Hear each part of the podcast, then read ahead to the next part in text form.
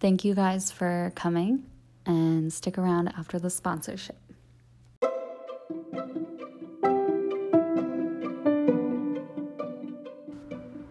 Hey guys, welcome to the Be Queen podcast.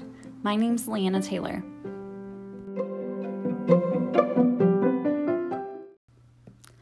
All right, hey guys.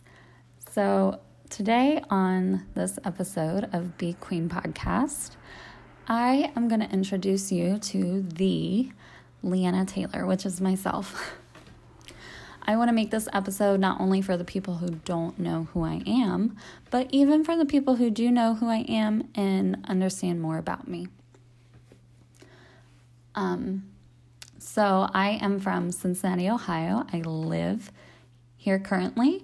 I was born and raised here. I moved away um, at a point in my life and I've moved back. We'll get to that, but I am currently 26 years old. My birthday, January 8th. It's right after the holidays. Um, and I have a beautiful, handsome little boy. He's three. His name is Xander, and he is the highlight of my fiance and my life. You know, our pride and joy. and again, I am my fiance, Jaquan Williams, and um, yeah, we're just here in the city um, both from the city, and I mean, we love it here.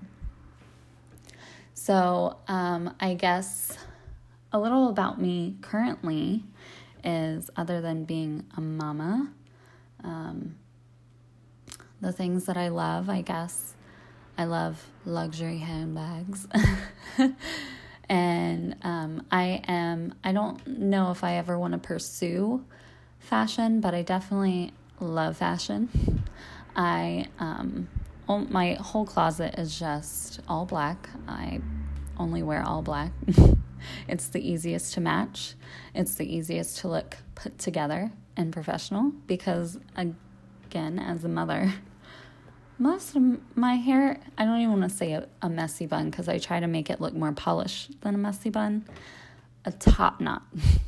so just a little sleek top knot. We do have one dog and one cat. Our little dog, he is also all black as well, or she is also all black as well. Her name's Tonks. We got her this year. And our son and our dog are definitely best friends. So, I would like to be able to share my story, and if other people um, find what I what I've gone through, what I've been through, um, is the same thing that they have gone through, or insight, or anything like that. I would love to hear your guys' stories. Um, this place, this podcast, is meant to be a safe space. Be vulnerable.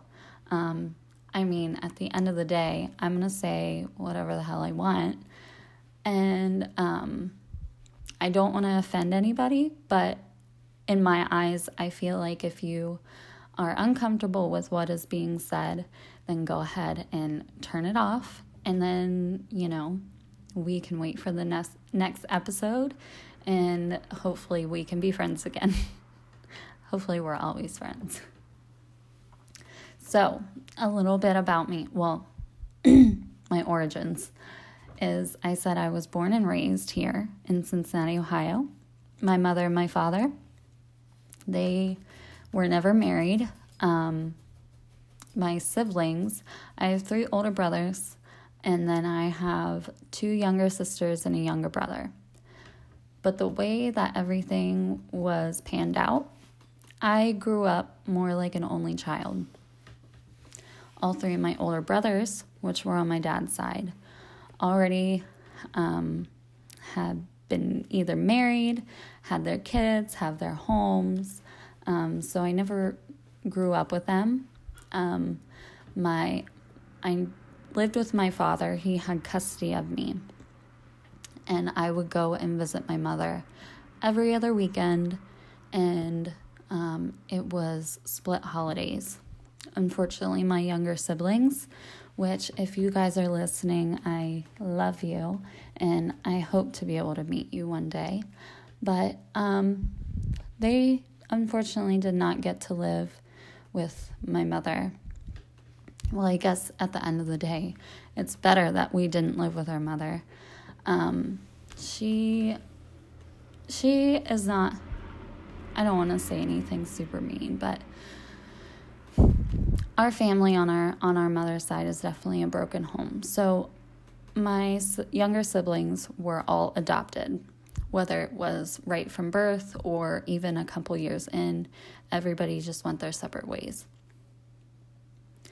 And so living, I was the only child on my mom's side that actually got to see her, which I said again every other weekend. Um, and I want, I don't know if I already said this, but to preface, none of this is to make anybody feel sorry for me. I am not that kind of person. I just want to share my story and hopefully um, it can empower others and people know that they're not alone. Um, but within my story, I don't want it to sound like I want sympathy from you because I know at the end of the day, what happened has happened and I'm not that person anymore. So, okay. um, so, with my mother, I had seen her every other weekend. And um, until I was about 11, 10 or 11, some things had happened. And I don't want to get too into detail. But with my stepfather, he had abused me. Um, my father obviously took me out of that situation immediately. We went to court. He went to jail for um, 18 months, and my mother had to figure things out on her own. She had betrayed me. She rather have things the easy way than have things the right way. So, um, from then on is kind of where trouble, I guess, trouble in my life started lurking. you know, I was a kid and things had happened. I didn't understand what was happening. I didn't understand. People would ask me, Are you okay? How do you feel? At the time, I didn't, I just thought, you know, I'm just living my life. I don't know how I feel. I'm not upset. I'm not happy. I'm not angry. I'm not anything. Um, but one thing that did go through our family was clinical depression on both sides. So it was very hard living with my father because we would fight a lot. Um, he would say a lot of very depressing, degrade, well, just very depressing things. Sometimes we had gotten physical. Um, yes, there were times when child services had knocked on our door, cases had gone through. um, after a time, or after all that with my stepfather had, had happened, I had started stealing from my dad and my grandmother. I knew the information um, to certain things, and yes, I had started stealing money. And I guess now that you think about it, that was kind of my way of dealing with the situations that had happened. Not that it was the correct way, but in my 11 year old mind, if no one was going to be there for me, I guess I figured I would start doing things that I wanted to do. so when that had happened, um, my dad, he trusted me. He did trust me. And I remember he asked me, Did are you doing this? Are you taking money? And I said no. And he trusted that I wasn't lying. So he had went to my brother. My brother came down. Everybody was talking and he asked my dad to step away. And I remember just sitting in the back and he looked at me and he knew. He knew that it was me.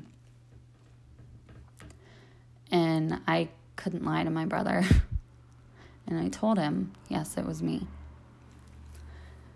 So after that time, my brother and his wife had asked if I would come stay with them for the summer.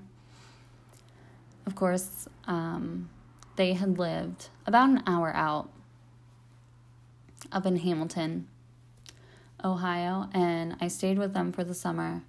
And eventually, I started living with them.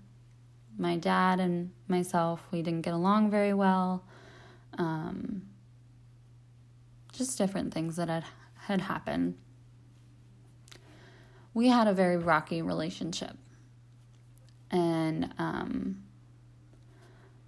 by the time senior year came, because I ended up living with them, I lived with them from uh, eighth grade until high school, until I graduated. My senior year, my dad had passed away. And um, I just remember the day that it happened, and um, my sister in law's parents came over we had all had dinner. And um, my brother stepped outside. And I was told, I think you should go with Nick and talk to him. And the way that his property is, he has like um, a little concrete ledge and it looks off to the backyard, which is kind of like a hill. He was standing there looking off and I come over. And he had told me that dad was gone.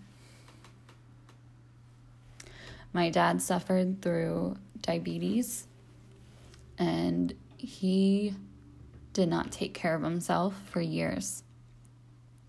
Even when I was a child, there were a couple of times where he had gone through um, basically like a diabetic coma.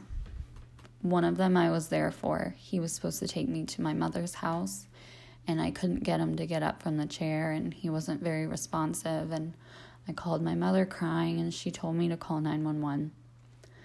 The second time, my father was supposed to pick me up from school to go to a doctor's appointment, and he never showed. So I could only imagine the other times that that stuff had happened when I wasn't there. So he never truly took care of himself. And then eventually, um, he was told he has a couple years to live. And I would say probably about six months after that, he had passed. But when I had heard that, even though my father and I didn't get along very well, I was very broken. And um, I remember just like wanting to go to my room, and my room was in the basement. And I just fell down the stairs, just fell at the landing, and just cried and cried. And um,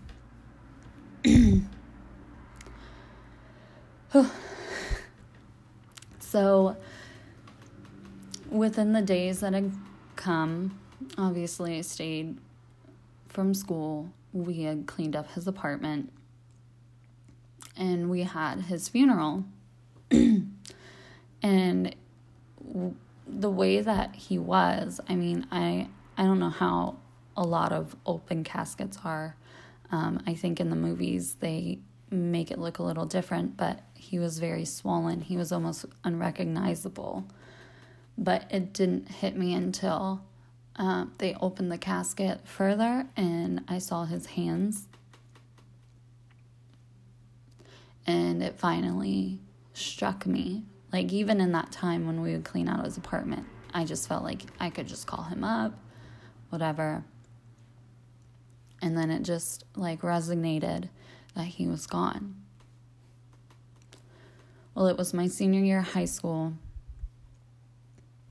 I mean, again, when I say a lot, I've gone through a lot.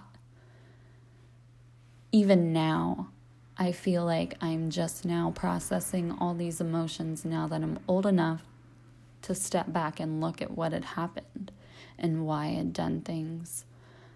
Um,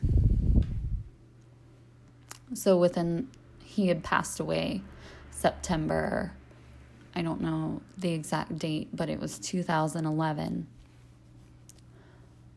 Well, I was just in a very, very depressed, dark state at that time.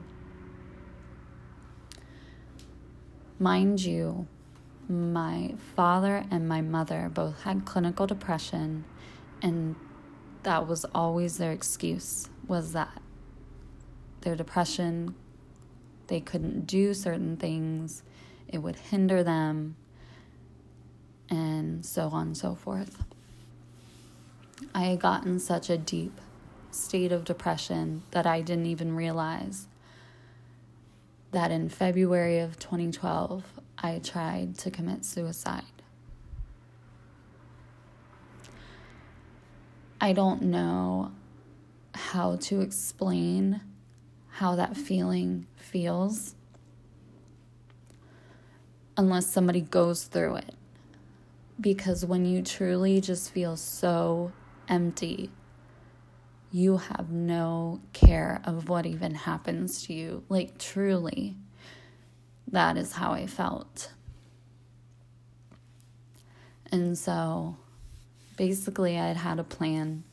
I was going to take a handful of sleeping pills and then a handful of other pills and, um, you know, just kind of go to sleep and hopefully not wake up. Well, it really bit me in the ass because in the middle of the night, my body just said a big old fuck you.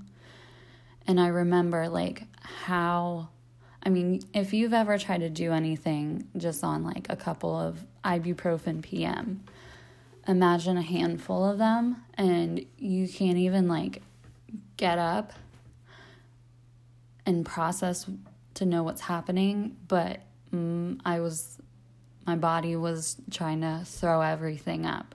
It did throw everything up and more and I tried to rush to the bathroom. Like, imagine being drunk times 10, and it was very awful. I threw everything up, and even the next morning, I didn't go to school. And I said I was sick, I didn't want to go to school. So I stayed home, and my friend had texted me, and she said, Why did you not go to school? You're faking it like you should have came, whatever. And I told her, it was our neighbor at the time. I told her that um, what I'd done, and I said, don't tell anybody. Well, her sister was a nurse, and she ended up telling her. And then her sister ended up calling my sister or my brother. I don't know who she called first and you know everybody rushed to the house and ambulance came and this and that and the other and went to the hospital. And i remember in the bed and they said that um, i guess i didn't have any trace of tylenol or anything inside of me. Mind you i threw it all up. And everybody was upset. They thought I was lying. Um, and the officer said, You can either go to jail or you can stay here until you get better. So obviously, I said I would stay at the hospital.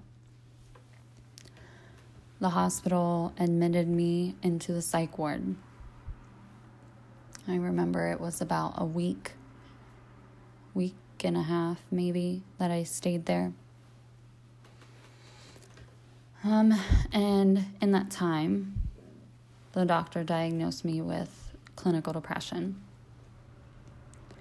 And I remember telling the doctor, like, not even telling, but asking and trying to deter the clinical depression. I said, maybe I'm bipolar, maybe something else. Because I think ultimately in my mind, I thought depression is what caused my parents' downfall. It can't be my downfall. That's not what's wrong with me. And he, I would describe the situations, and he said, No, that's depression. so they gave me a medication, and um, I took it for maybe like a week, and I didn't take it after that. Not only did I not like the way it made me feel, I mean, it made me feel nauseous all week, and I just, I was still in denial. It took a long time for me to accept that I've had clinical depression. So everybody was upset at me. I ended up moving to into my other brother's home. Just 18, just kind I mean just kind of angry at everything, at the world, at myself, at everything. Um, you know, I did things, not drugs. I never had done drugs, but stuff like, you know, lost my virginity. Um, I mean, just normal rebellion things.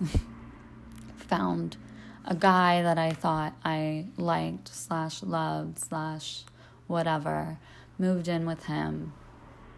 That went south, obviously. Um, he was very abusive. I ended up cheating on him. I stayed with him. He was even more abusive. And then um, he said we just we had to move out and he didn't want to move out with me and i ended up going to my friends and he went to his friends and he texted me and said that we were broken up um, and obviously i blame myself and he said all kinds of things that it was all my fault that i'm just not what he wants that like my hair color and the things that I like and I do just are wrong and that you know I just thought at the end of the end of the day that everything was because I did something wrong. So I stayed with my friend for not even a month. And I immediately tried to well, I did get my first apartment. I was not what everybody thought I was. I was not the lazy person just trying to hang around and be a bum. So I moved out, I got my own apartment, and that's how I moved back down to Cincinnati. I ended up meeting the love of my life, who is my fiance now. And um, eventually we became pregnant and had our son, our beautiful son. And we talk about it all the time. It's just so funny because when you talk about the butterfly effect, as much as the things have happened, if anything had gone differently, you know, if I, because we met at our workplace, which was mutually through my friend that I was living with if I didn't apply at that place or anything like that, I mean, we wouldn't have met and none of us would be here. And our son wouldn't be here. So we talk about it all the time, just laugh. Like, if one thing would have just tripped up, none of this would have happened. But obviously, we're so grateful for it. Um, and the point of making this episode is, again, not for you to feel sorry for me, because um, I very much don't feel like my past defines me. Um, I feel like I'm always moving forward and always improving and changing myself. Um, and I will say, having clinical depression, it's hard as fuck. It really is. I've had episodes, I've had very difficult times in my life. I shaved my head. I, you know, one thing about me that you probably didn't, I didn't share. I mean, I went through beauty school and um, I had had an episode then. It was when I was living with my ex boyfriend, very abusive. It was right when we had to go our separate ways. I had lived with him and his sister. And um, yeah, I I gone through beauty school. I mean, I did very well in beauty school. It was actually Aveda in West Chester. I had done all these awards and done all these different things, and um, I mean, this I will say this is stuff that people don't know about me, and I, I've hidden. I haven't talked about because I was ashamed of. but um, I had ended up being able to go to Vegas. I I did a competition overnight. I didn't think I could go. Um, it was Beacon. And I didn't think that I could even apply. Well, I was told that I was, and I made a website overnight, and I was picked out of 200 students in the whole country to be able to go to Vegas and attend this beauty con um, when there were, you know, thousands of students that applied, but I did it the night before. There were 14 students that applied just from our school and worked very hard on their projects. Um, and I'm not trying to say that I'm better, but I'm just trying to put into perspective how good I was. Um, and again, just everything just kind of came crashing. You know, um, I didn't do very well with my grades in there, and um, again, I was young when I uh, had moved away. Actually, I gotten into to be employed into one of the best Aveda salons in the Dayton area. And there was one day that I was supposed to go into Aveda, the school, to finish my stuff, and I didn't go.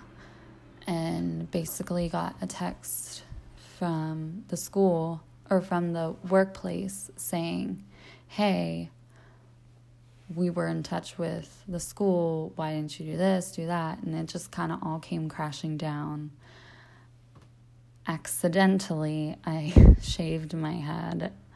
I was just trying to cut my hair and it went too far and I shaved my head. And um you know, I got I was in a very dark place. I had to move. I had to do so much and figure it all out. And I went to a very dark place again and I had people down my throat asking me, "Why didn't you finish? Why didn't you do this? Why?" And I feel like I had burned bridges that I couldn't rebuild. And um, yeah. So again, and this is what the third time I'm going to say it. I'm not saying any of this to make people feel sorry for me.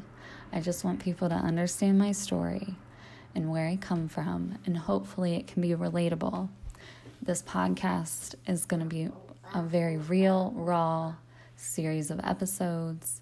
There's going to be topics that might even get controversial. But at the end of the day, I want this to be a safe space to be able to share vulnerable things. And that's what I'm doing right now as I share my story. Because even today, going forward, my past has molded me into the person that I am, but it is not what decides who I am in the future. And so I want to be a very respectable woman who is optimistic, who sees different people in different ways, to not change them, to accept them for who they are, to embrace them, to talk about things in a way that doesn't degrade others, who can actually solve problems and not create drama. Sorry, that's my son. But for the future listeners, for the current listeners, I want everyone to know that you are a queen bee, that every woman is meant to be queen. I love you guys, and I'm super excited for you guys to listen to future episodes where we talk about other topics. Where we talk about other topics, and hopefully in the future, I can get some wonderful ladies on here and be able to talk about them and what is important to them, what their goals are, what um, just things they want to talk about. All right, love you guys. Bye.